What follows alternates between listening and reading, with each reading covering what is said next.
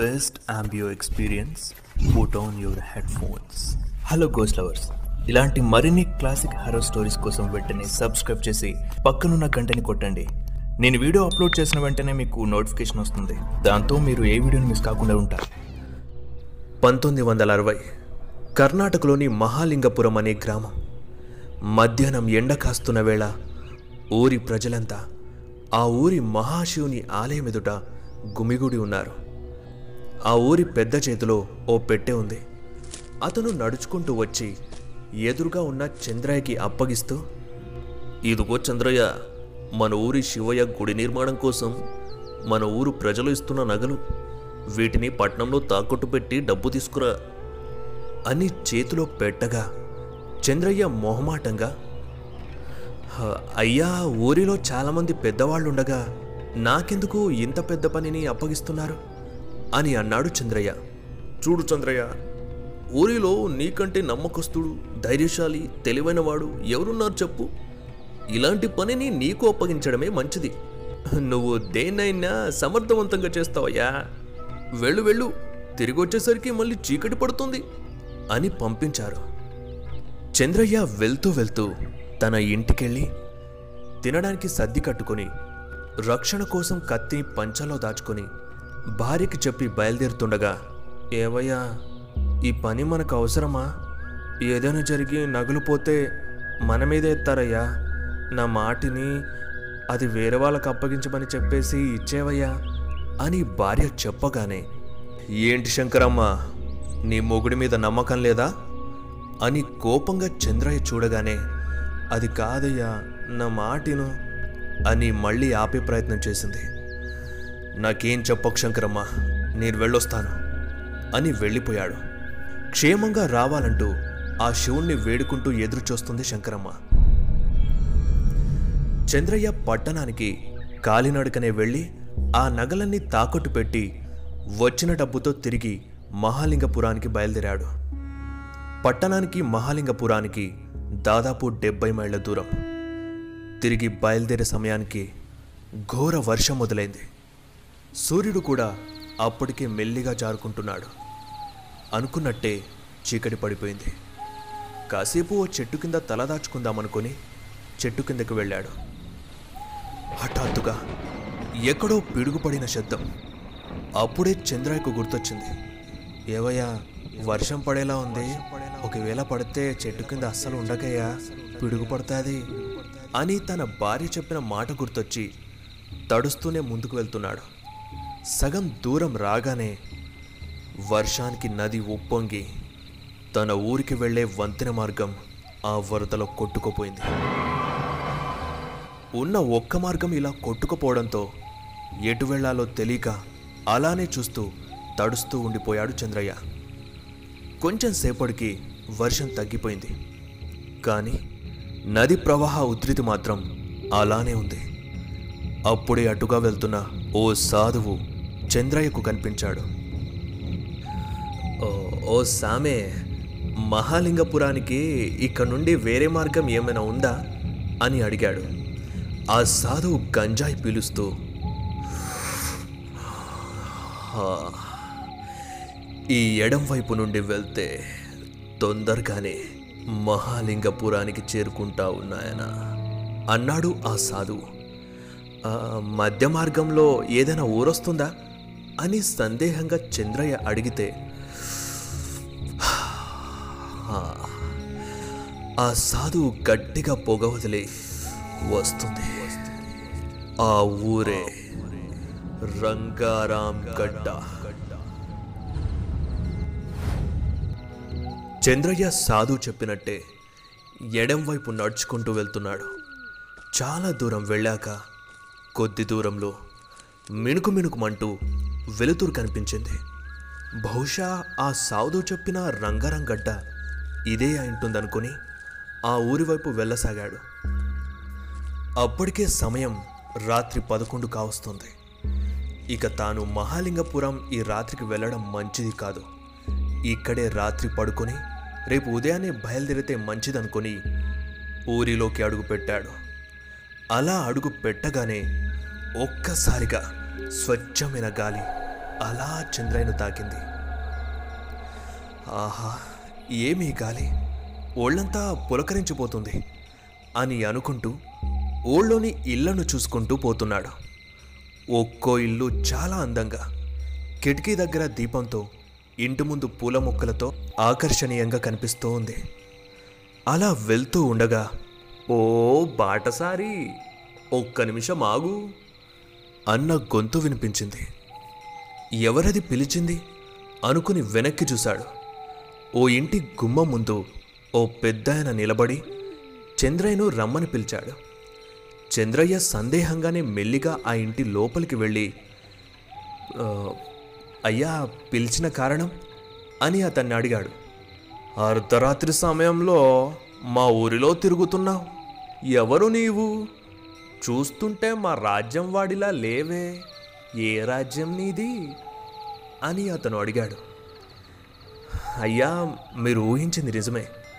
నాది మీ ఊరు కాదు. కొన్ని మైళ్ళ దూరంలో ఉండే మహాలింగపురం. ఓ పని మీద పట్నం వెళ్ళి తిరిగి వస్తుంటే వర్షం కారణంగా మా ఊరు వెళ్ళే వంతెన మార్గం కొట్టుకుపోయిందయ్యా.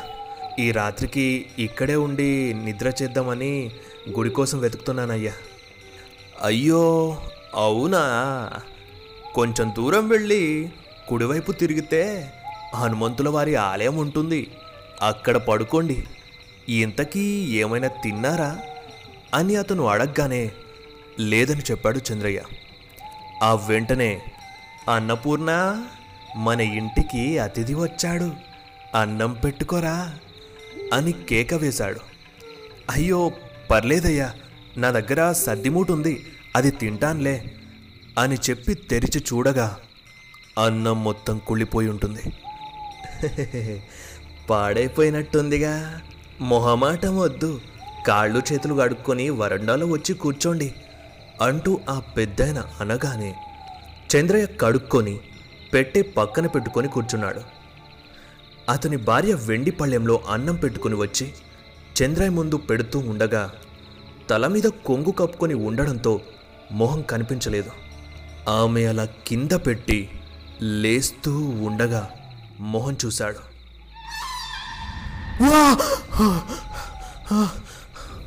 హడలిపోయి వెనక్కి వాలిపోయాడు.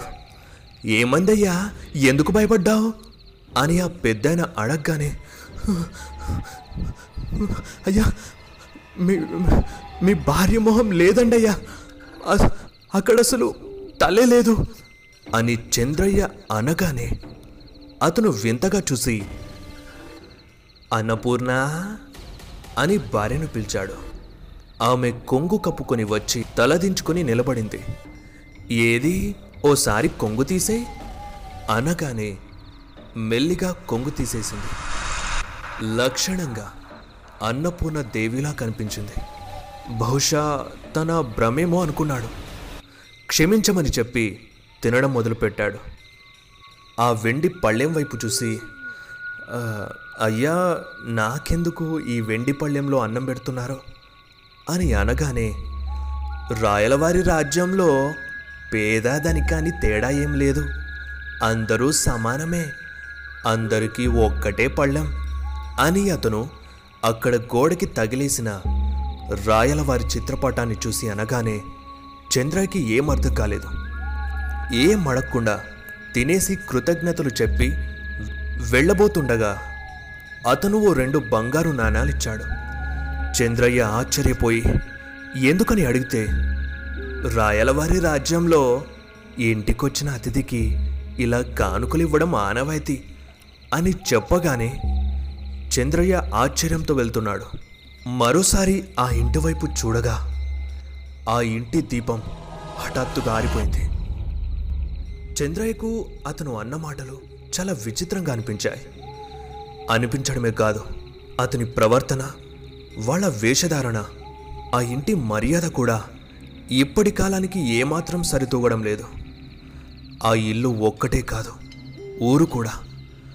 బంగారు నాణాలని కళ్ళకద్దుకొని పెట్టెలో వేసి అతను చెప్పినట్టే ఆ ఊరి హనుమంతుల వారి గుడి దగ్గరికి చేరుకున్నాడు.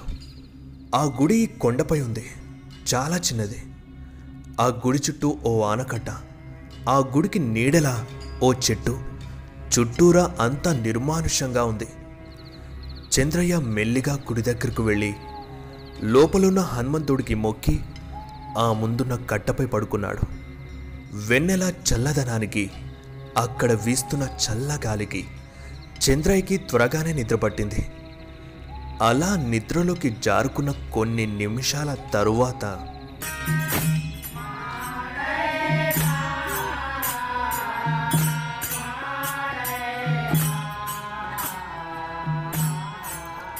చంద్రయ్య చెవులకి ఒక్కసారిగా జనాలు భజనలు కోలాట శబ్దాలు ఆడవాళ్ళ ఆలాపన జనాల అల్లరి వినిపించింది.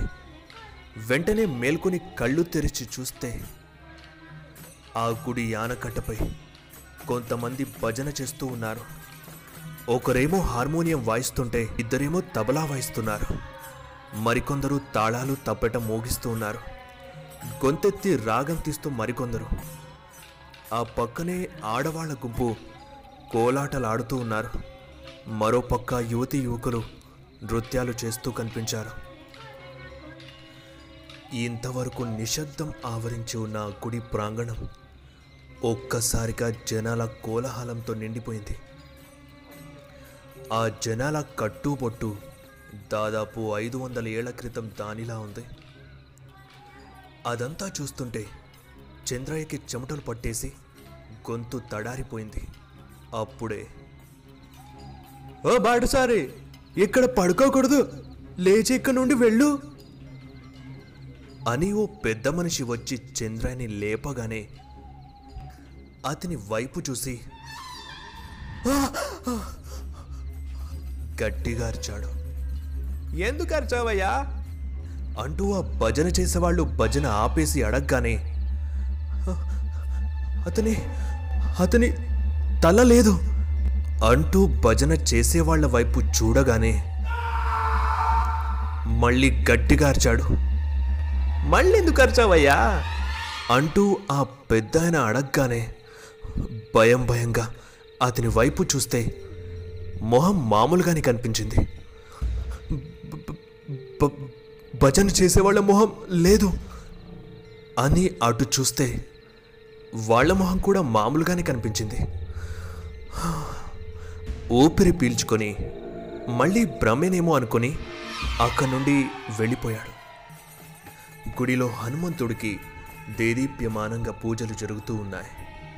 చంద్రయ్య ఆ పెట్టె చేత పట్టుకొని దూరంగా వెళ్ళి నుంచొని ఆ కోలాహలాన్ని చూస్తూ ఉండిపోయాడు. ఇంతలో గుర్రాలపై గజ దొంగలు ఆ గుడి దగ్గరికి హఠాత్తుగా ఊడిపడ్డారు. అంతే ఒక్కసారిగా ఆ గుడి వాతావరణం ఆలాపనలతో కాకుండా జనాల ఆహాకారాలతో తాండవిస్తోంది. ఆ గజ దొంగలు అక్కడున్న వాళ్ళందరిపై కత్తులతో దాడి చేసి వాళ్ళ సొమ్మును నగలను గుడిలోని వజ్ర వైడూర్యాలను అన్నిటినీ మూట కట్టి దొరికిన వారిని దొరికినట్టు తల నరికేసి ఆ ప్రాంతాన్ని వల్లకాడు చేసి వెళ్తూ ఉండగా ఓ చెట్టు వెనుక దాక్కున్న చంద్రయ్యను చూసి ఆ పెట్టె ఇమ్మన్నారు. చంద్రయ్య ధైర్యంగా ఇవ్వనని చెప్పేసరికి దాడి చేసి ఆ పెట్టెని ఎత్తుకుపోయారు. చంద్రయ్య చెతికిల పడి నిస్పృహతో అక్కడున్న వాళ్ళకి సహాయం చేసి సూర్యోదయానికి ముందే మహాలింగపురానికి బయలుదేరాడు. శంకరమ్మ శివుడి ముందు కూర్చొని తన భర్త ఇంతసేపన ఇంటికి రాకపోవడంతో భయపడుతూ వేదనతో ఏడుస్తూ ఉంది. అప్పుడే తలుపు చప్పుడు వినిపించింది. వెంటనే భర్త వచ్చాడేమో అనుకుని వెళ్ళి ఆనందంతో తలుపు తీసింది. ఎదురుగా ఆ ఊరి పెద్ద కోపంతో ఏందమ్మా శంకరమ్మ నీ మొగుడు నగలతో ఉడాయించాడా? ఏంటి ఇంతసేపన ఊరికి రాలేదు? వాడు రాకపోతే నిన్ను చెట్టు కట్టేసి కొట్టాల్సి ఉంటుంది అని బెదిరించి వెళ్ళిపోయాడు. ఇక దిగాలుగా తలుపేసి ఏడుస్తూ ఉండగా మళ్ళీ తలుపు చప్పుడైంది. మళ్ళీ ఆ ఊరి పెద్దే అయ్యుంటాడనుకుని తలుపు తీయగానే ఎదురుగా చంద్రయ్య. అతని మొహంలో బాధ భయం కనిపించింది శంకరమ్మకి. అయినా ఆనందంతో చంద్రయ్యని హత్తుకొని నీకేం కాలేదు కదయ్యా? నువ్వు రాకపోయేసరికి ఏమైందో అని భయం వేసిందయ్యా.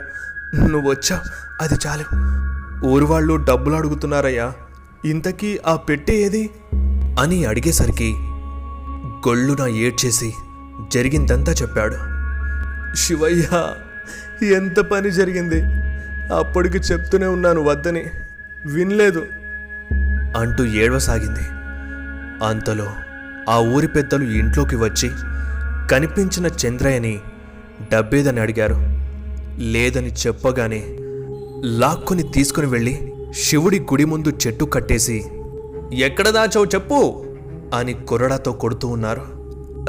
కొట్టకండయ్యా నిజమే చెప్తున్నాను.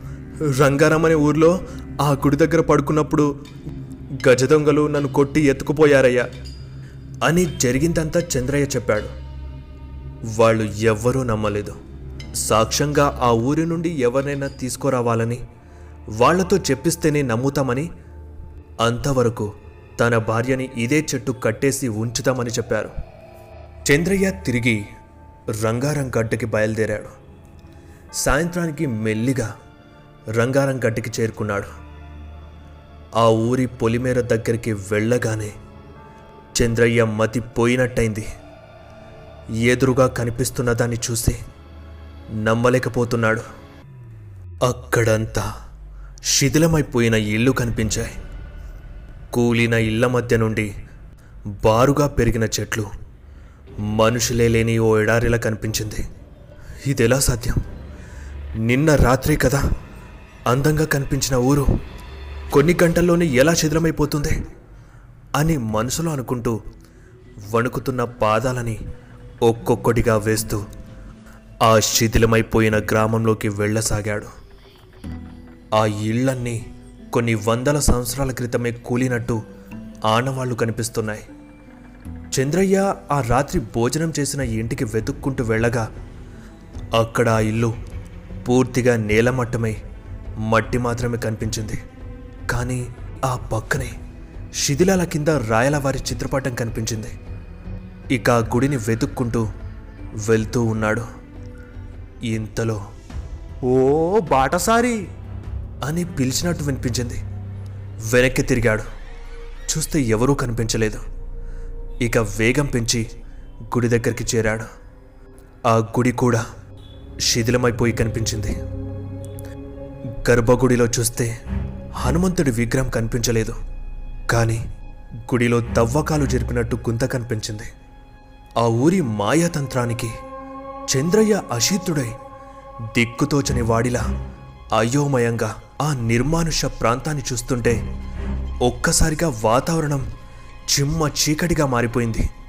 సూర్యుడు హఠాత్తుగా కనిపించకుండా పోయాడు. ఆకాశంలో మబ్బులు ఆవరించి ఆ ప్రాంతాన్ని భయానకంగా మార్చేసింది. చంద్రయ్య బిక్కుబిక్కుమంటూ ఆ గుడి కట్టపైన పడుకున్నాడు. ఇంతలో ఓ గాలి అలా వీచి చంద్రయ్యని నిద్రలోకి పంపించాయి. కొంత సమయం తర్వాత మళ్ళీ అవే శబ్దాలు వినిపించడంతో చంద్రయ్య భయంతో కళ్ళు తెరవకుండా హనుమంతుణ్ణే తలుస్తూ చిన్నగా కళ్ళు తెరిచి చూశాడు. కళ్ళ ముందు అదే జనాలు భజనలతో కోలాటలతో కోలాహలంగా కనిపించారు. వెంటనే గట్టిగా కళ్ళు మూసుకొని ఏం జరిగినా లేవకూడదనుకుంటూ అలానే పడుకున్నాడు. తెల్లారింది. కళ్ళు తెరిచి చూస్తే అదే శిథిలమైన గుడి. కానీ తల కింద ఏదో గరుకుగా అనిపించింది. ఏంటా అని చూస్తే పెట్టె కనిపించింది. వెంటనే ఆ పెట్టెని తెరిచి చూశాడు. అందులో డబ్బు అలానే ఉంది. దాంతోపాటు ఆ బంగారు నాణాలు కూడా కనిపించాయి. వాటిని ఆ గుడి దగ్గరే పెట్టి ఆ పెట్టె తీసుకొని మహాలింగపురానికి వెళ్ళిపోయాడు. ఊరికి వెళ్ళగానే ఆ డబ్బుని అప్పగించి భార్యని విడిపించుకున్నాడు. అప్పుడే ఆ ఊరి పెద్ద ఏంది చంద్రయ్య డబ్బుని గజదంగులు ఎత్తుకుపోయారన్నావు? మళ్ళీ ఎలా దొరికింది? నువ్వు వెళ్ళగానే ఆ గజదంగులు భయపడి నీకు ఇచ్చేశారా అని అనగానే లేదయ్యా నేను చెప్పేది మీరసలు నమ్మకపోవచ్చు. కానీ ఇది అచ్చరాల నిజం. రంగారం గడ్డ అనేది ఓ మాయాతంత్రం ఊరయ్యా. సాక్ష్యం కోసం ఆ ఊరు వెళ్ళిన నాకు అక్కడికి వెళ్ళగానే శిథిలమైన ఊరు కనిపించిందయ్యా. కూలిన ఇళ్ళతో ఒక్క మనిషి కూడా లేని ఓ ఎడారిలా కనిపించింది. నా కళ్ళని నేను నమ్మలేకపోయాను. ఆ గుడి దగ్గరకు వెళ్ళిన గుడిలో విగ్రహం లేదు. నాకేం చేయాలో తెలియక అక్కడే ఉండగా హఠాత్తుగా చీకటిగా మారిపోయింది. ఆ మాయగాలి నన్ను నిద్రలోకి పోనిచ్చిందయ్యా. రాత్రి మళ్ళీ అవే శబ్దాలు రావడంతో చూస్తే మళ్ళీ ఆ గుడి చుట్టూ భజనలు జనాలు కనిపించారయ్యా. అసలు నమ్మలేకపోయాను. లేవకుండా అలానే పడుకుని పొద్దున చూసేసరికి ఆ పెట్టే నా తల కింద ఉందయ్యా. ఇదయ్యా జరిగింది అని చెప్పగానే ఆ ఊరి ప్రజలంతా గొళ్ళున నవ్వారు. కట్టు కదా బాగానే అల్లావయ్యా చంద్రయ్య. అనగానే లేదయ్యా లేదయ్యా ఒట్టు నన్ను నమ్మండి. ఎలా చెప్పాలి మీకు? ఆ, ఈ రాత్రికి మీరంతా నాతో పాటు రంగారంగడ్కి రండి. అప్పుడు మీకే తెలుస్తుంది. అని చంద్రయ్య అనగానే వస్తాం. అని అన్నారు ఆ ఊరి పెద్దలు. ఇక చంద్రయ్య శంకరమ్మతో ఇంటికెళ్ళి ఆ శివుడికి మొక్కి అలసటగా ఉండడంతో నిద్రపోయాడు. సాయంత్రమైంది. చంద్రయ్య ఇంటికి ఆ ఊరి పెద్దలు వచ్చి తలుపు కొట్టారు. తలుపు తెరిచి ఉండడంతో లోపలికెళ్ళి చూస్తే చంద్రయ్య రక్తం కక్కుకొని చచ్చిపోయి ఉన్నాడు. అప్పుడే కడవలో నీళ్ళు తెస్తున్న అతని భార్య లోపలికెళ్ళి విగతజీవిగా పడున్న చంద్రయ్యను చూసి ఏవయ్యా? నీ అరిచి గుండె ఆగి తను కూడా తను చాలించింది. చంద్రయ్య చావుకి కారణం తెలియక ఆ ఊరి పెద్దలు అతను చెప్పిన దారిలో రంగారంగడ్డ ఊరికి వెతుక్కుంటూ వెళ్తున్నారు. ఆ నది వంతెన దగ్గరికి రాగానే అదే సాధువు వాళ్ళకి కనిపించాడు. రంగారంగడ్డ గురించి ఆ సాధువుని అడగగానే అటువైపు ఉందని చెప్పాడు. ఆ ఊరి గురించి ఏమైనా తెలుసా అని అడిగితే ఆ సాధువు గంజాయి పీలుస్తూ ఆ రంగారంగడ్డ శిథిలమైన ఓ ఎడారి గ్రామం. దాదాపు ఐదు వందలేళ్ళ క్రితం రాయలవారి రాజ్యంలో ఆ ఊరు భాగంగా ఉండేది. సిరి సంపదలతో వర్ధిల్లేది. పేద ధనిక తారమస్యం లేకుండా ఆ గ్రామం సంతోషాలతో వెలిగిపోయేది. ఓ పున్నమి రాత్రి హనుమంతుడి గుడి దగ్గర ఉత్సవాలు జరుపుతున్న ఆ ఊరి ప్రజలపై గజదొంగలు దాడి చేసి ఆ సొమ్మునంతా ఎత్తుకుపోయారు. జనాలని తలనరికి చంపేశారు. ఆఖరికి ఆ విగ్రహాన్ని కూడా ధ్వంసం చేసి వెళ్ళడంతో ఊర్లో మిగిలిన వాళ్ళు కొద్ది రోజులకే ఊరు ఖాళీ చేసి వెళ్ళిపోయారు. ఆ తరువాత అది శిథిలమైపోయింది. కానీ ఆ జనాల ఆత్మలు ఇంకా ఆ గుడి దగ్గర భజనలు చేస్తూ నృత్యాలు చేస్తూ ఉంటాయని చాలామంది చెప్తారు. రాత్రి అక్కడ పడుకున్న వాళ్ళకి వాళ్ళంతా కనిపిస్తారని. పగలైతే మళ్ళీ ఆ ఊరు జనాలు లేక ఓ ఎడారిలా మారిపోతుందని అంటారు. ఒకవేళ ఎవరైనా ఆ ఊరిని జనాలని చూసి ఎవరికైనా చెప్తే వాళ్ళు రక్తం కక్కుకొని చచ్చిపోతారు. అని ఆ సాధువు చెప్పి అలా ముందుకు వెళ్ళిపోయాడు. చంద్రయ్య చెప్పింది నిజమేనని నమ్మి మహాలింగపురానికి తిరుగు ప్రయాణమయ్యారు. ఆ సాధువు వెళ్తూ వెళ్తూ గాలిలో కలిసిపోయాడు. ఇప్పుడు ఈ స్టోరీని యూట్యూబ్లోనే కాదు Spotify Wynk music Apple podcast Google podcast Jio Saavn గానాలో కూడా వినండి. మరిన్ని అప్డేట్స్ మరియు షార్ట్ స్టోరీస్ కోసం మన ఇన్స్టాగ్రామ్ పేజ్ని ఫాలో అయిపోండి. లింక్ డిస్క్రిప్షన్లో ఉంది. ఈ స్టోరీ కనుక మీకు నచ్చినట్టయితే లైక్ చేసి కామెంట్ చేసి షేర్ చేయండి. ఇక మరిన్ని హర్రర్ స్టోరీస్ కోసం సబ్స్క్రైబ్ చేయండి.